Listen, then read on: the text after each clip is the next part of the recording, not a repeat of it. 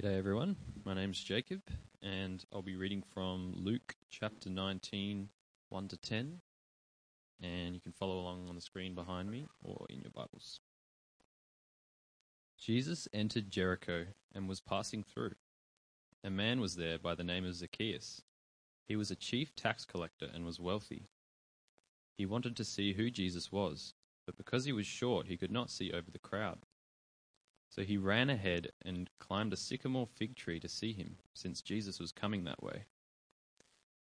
When Jesus reached the spot, he looked up and said to him, Zacchaeus, come down immediately. I must stay at your house today.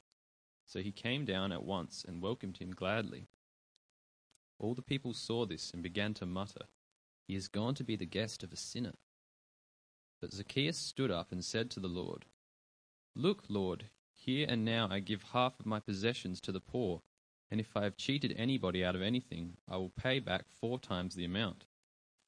Jesus said to him, Today salvation has come to this house, because this man too is a son of Abraham. For the Son of Man came to seek and to save the lost. Uh, my name is Scott. Good to be with you guys this morning. I'm the pastor here at Trinity Church Pooraka. Um, kids, uh, I, I, as I was talking to Rowdy Randy on the way out, he told me there's a little competition you guys are doing, making Zacchaeus up a tree. So I'm going to judge that later on if you've uh, got your got your moulding done. Um, friends, I want to start by asking a question. Here's the question today: What kind of things do we value in Australia? What, what are the things that we cherish?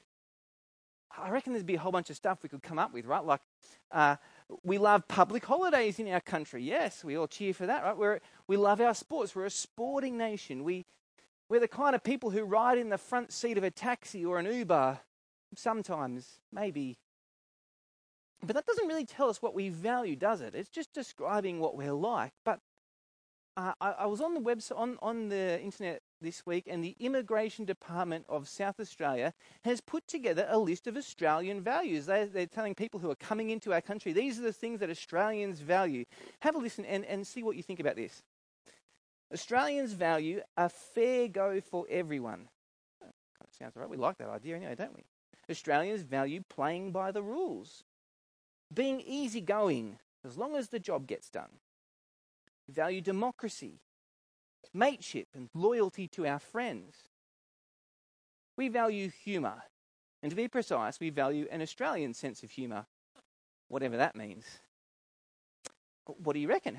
Have they got it right? Are those the things we value? I think they've missed one thing that Australian society, society today really does value, and that is tolerance being inclusive, accepting people for who they are. Uh, we have a, a sense of equality for all. And as Christians, this is something that we love, don't we? We love it. It sounds so good and right and loving, and we know that God made us all equal, so we're on board with this idea. But sometimes, and, and perhaps this is happening more and more now, sometimes there's a clash. Yes, yes, we do want to include everyone, but we sometimes feel an expectation or perhaps even a pressure to affirm things we don't agree with. And when that happens, it can be hard to know what to do. In this moment, should I take a stand, even if that means getting labeled hateful or intolerant? Or, or is this a moment I should just kind of put my head down and try to blend in with the crowd, not raise a fuss? Over the next two weeks, we're, we're doing a short series. And to be honest with you, it's not going to answer all the questions we have on this topic. But what I want us to do is, is take a moment to see Jesus. Particularly, we're going to see Jesus interacting with two people over the next two weeks. And these people are both outcasts, the kind of people who were not accepted in their society. We're going to see the way that Jesus loved and included these people when nobody else would. We're also going to see how Jesus transforms their lives. And then we're going to ask the question well, what does this mean for us? And so today we start with Zacchaeus. Jesus meets Zacchaeus. And let's be honest, Zacchaeus is a man that nobody likes.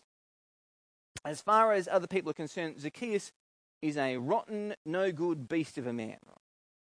Why? What, what's he done? What's so bad about Zacchaeus? Well, it's, it's in verse 2. Look again at verse 2. Zacchaeus was a chief tax collector and was wealthy. So, a little bit of background here. Uh, at the time when Jesus is living, uh, the Jews did not rule their own country. The Romans did. They'd come in and taken over. And so, if you're a Jew, you had to pay taxes to the Romans. I mean, nobody likes paying taxes, right? Put your hand up if you think, oh, I'd love to pay more tax today. No hands are up, right? Yeah. Even though we know our taxes can be used for good stuff, we don't like paying them. Even worse, if, if the taxes you pay go to prop up the country that's taken over your nation. Nobody, no, nobody likes having to pay taxes to the Romans, but it's Zacchaeus' job is to get those taxes and give them to the Romans. He took money from his fellow countrymen and gave it over to the dastardly overlords. So he's in cahoots with the enemy. You can see why nobody liked Zacchaeus, right? But there's another layer on top of that yet. See, the Romans allowed the tax collectors to take a little bit of extra for themselves. So uh, imagine, for example, if the Romans wanted everyone to pay $50, the tax collector could come around and ask everyone to pay $51. And that extra, extra money was their wage, it allowed them to live. But how much extra could they take? Well, that was kind of up to the tax collector. They could decide what they wanted to skim off the top. so, of course, the question then is how much extra did Zacchaeus take? Well, we don't know exactly. But what did verse 2 say? He was wealthy. Zacchaeus took plenty of extra for himself. He was a de- so you can see why he was a despised guy. Everyone hated him. Not only was he working for the enemy, he was robbing everybody else while he did it. Uh, from time to time, if you're looking into the history of things, you, you can find stories from World War II about the mayors of French towns, French villages, and these mayors would take bribes from the Nazis to betray their whole town, to let the Nazis come in and rule the place, take over. Now, how popular do you think those mayors were with their people? I think if they had have taken polls back then on popularity, it would have been uh, pretty low. They were protected by the Nazis, but even they had enough sense to know how their town thought about them. That's Zacchaeus. That's him to a T. He's protected by the Romans, but hated by his own people. And you can understand this kind of thing, right? Like, that who are some of the most hated people in our world today? I reckon at least some of them, somewhere in that top 10 has got to be scammers. Yeah? These scammers come in and they, they rip away what people have worked their whole life toward. Imagine that happened to you for a moment. How do you feel that your retirement fund is now not yours anymore? He said some scammers ripped you off and they're living on your savings. Isn't there a part of you that if this happened to you, you just boil with anger. That's how people feel about Zacchaeus. But actually, with Zacchaeus, it's, it's a little bit worse than that. The scammer takes your money, and you never have to see what they do with it. But Zacchaeus, uh, imagine, he rips you off, but he lives in the same town as you. So you see him with his new cars. You see him going on his expensive overseas holidays, doing the new renovations to his house. You see him out with the fine wine and fine dining and all the best stuff, and it's, like he's taken your money and he's flaunting it right in front of you. Nobody likes Zacchaeus. He is as low as they come. And then one day, Jesus comes to town. This is a big event. Uh, everyone is out and about for this. Everyone, including Zacchaeus. But Zacchaeus has a problem, right? He is short. He cannot see over the crowd. Have you ever been in a crowd? Sometimes you can kind of see through people. The crowd is too thick to see through them, and nobody is letting Zacchaeus get in front. So, but Zacchaeus, though, he's a clever guy. He kind of sees where Jesus is headed, and so he kind of runs ahead of the crowd and he climbs up a tree where he knows Jesus is soon going to pass by that area. And that is when something that is incredible happens. Something that shocks everyone. Look at verse 5.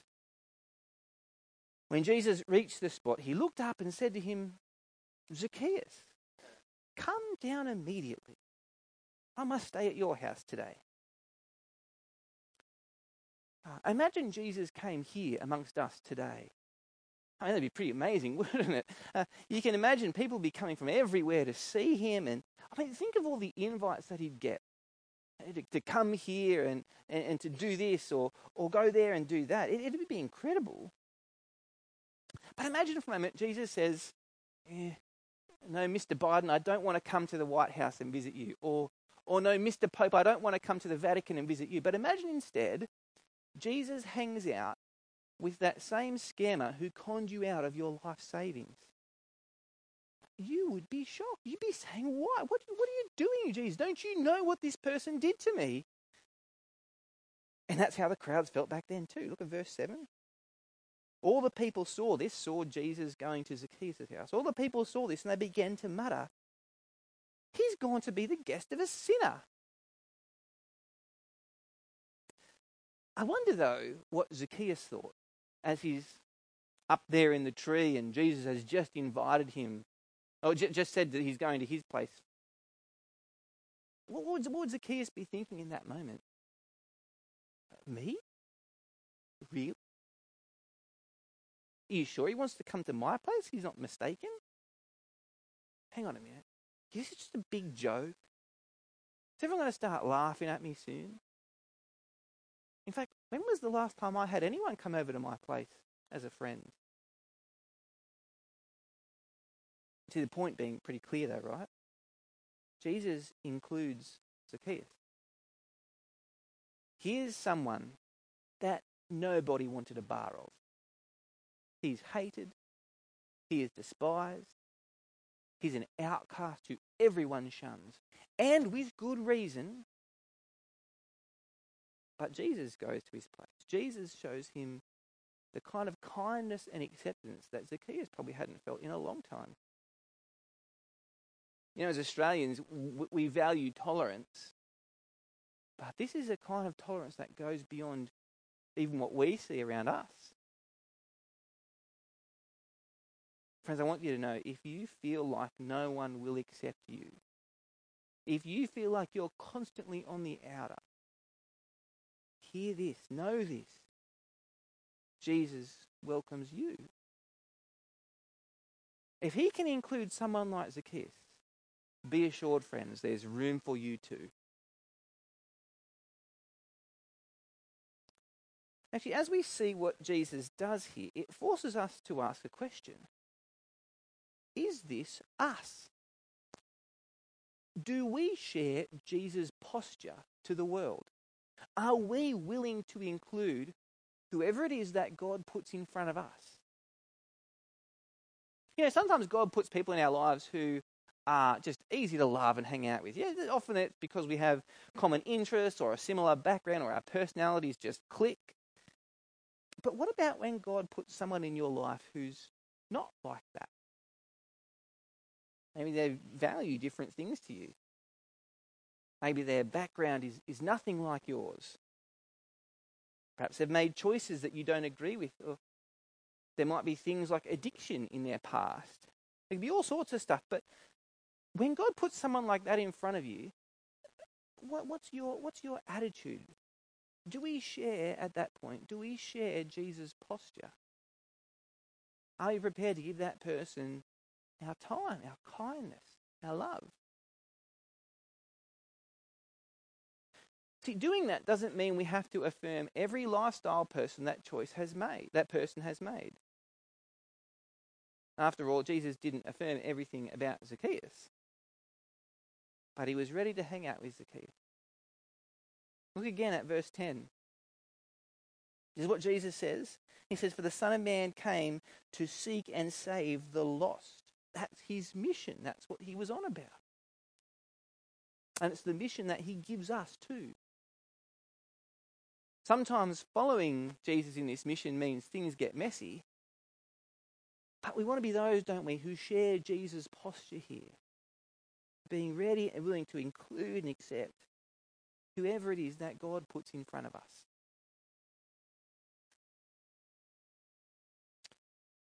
There's one more thing I want to see from this passage, though. You probably noticed this. Jesus not only included Zacchaeus, but Jesus then changed Zacchaeus. See, meeting Jesus had such an impact on Zacchaeus that he was radically changed by it. And you see the evidence of this very clearly. Look in verse 8. Verse 8. But Zacchaeus stood up and said to the Lord, Lord, look, here and now I give half of my possessions to the poor. Here's a guy whose, whose whole life has been about wealth, right? Getting money, accumulating it more and more and more. But now he's, he's, he's changed dramatically. He's going to give half of everything away so that the poor can be cared for. That's not all. Verse 8 goes on, and Zacchaeus says, if, And if I have cheated anybody out of anything, I'll pay it back four times the amount. Now we know that Zacchaeus cheated people. That's how he got so wealthy, skimming extra tax off the top for himself. Now he's pledging, like, get this, not just to pay it back, not even just to pay it back with interest, but to pay it back four times over. It's an extraordinary change in his life.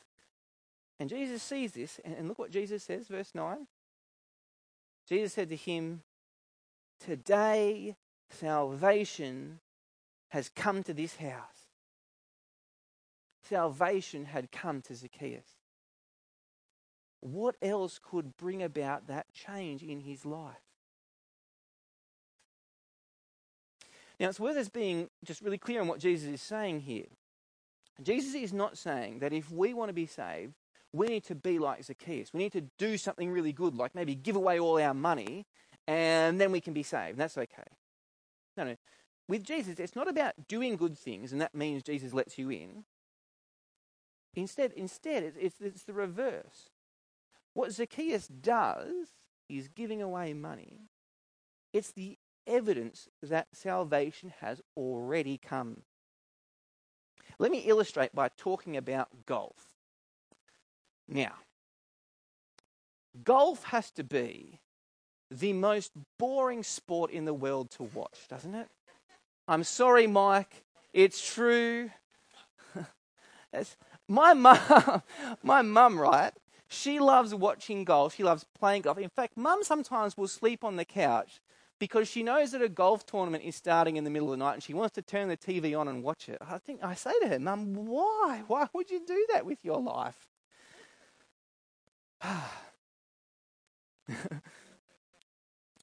Can I say you, you'll like this, Mike? Earlier this week, I admit, I actually searched on the web for golf highlights. Now, before you get worried that I've lost all sense of taste and decency, don't worry. I wasn't actually watching to see people play golf, but uh, take a look at this clip on the screen here. Something pretty extraordinary happens in the middle of a golf game. Here it is.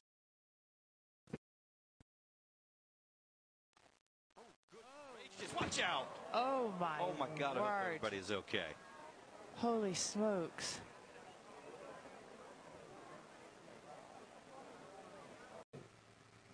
It's just astounding. But the fact that there was enough, evidently, noise and cracking in the trees and the limbs to alert folks that this. Uh, you'll be glad to know no one was hurt. It's amazing, isn't it? You can see it there. The power of the wind to uproot a huge tree like that and just break it. Friends, this is what it's like with salvation. It, with the wind, you can't, you can't physically see wind, right? You can just see the evidence of the wind.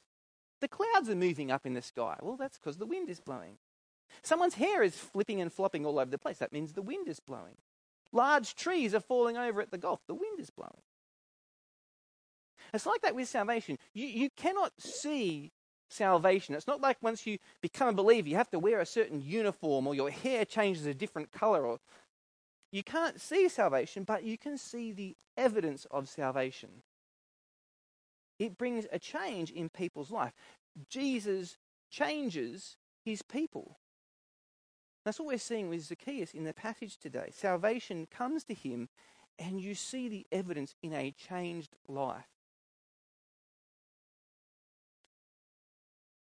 And this really sets up the paradigm for what we see about Jesus. Jesus is an inclusive Saviour. That's what we've seen today, right?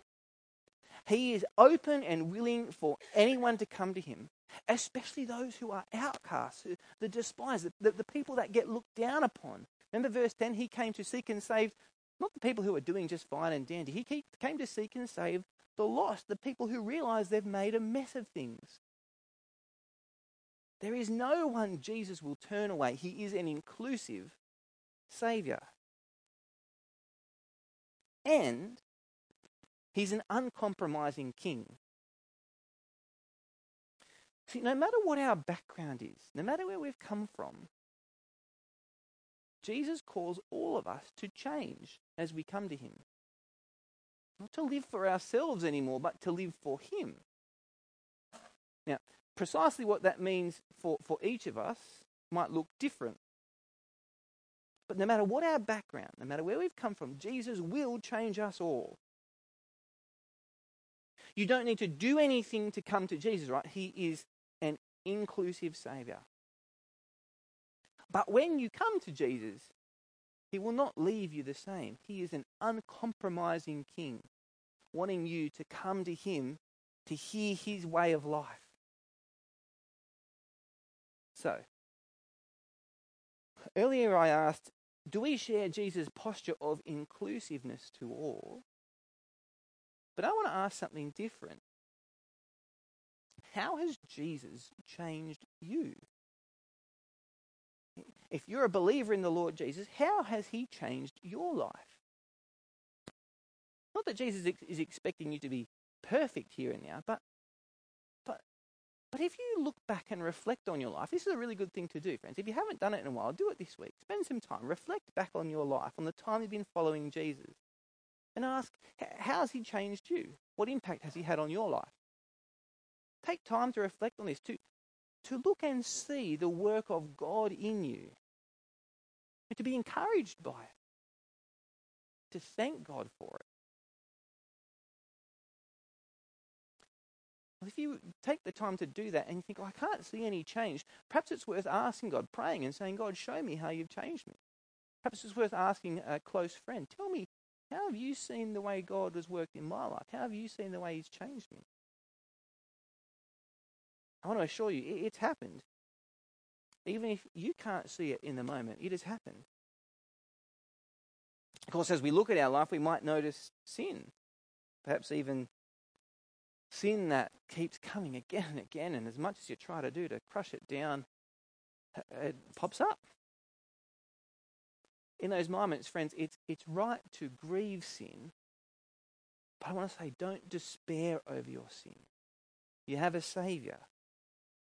Remember why Jesus come to seek and save the lost, the sinners. You have a Savior.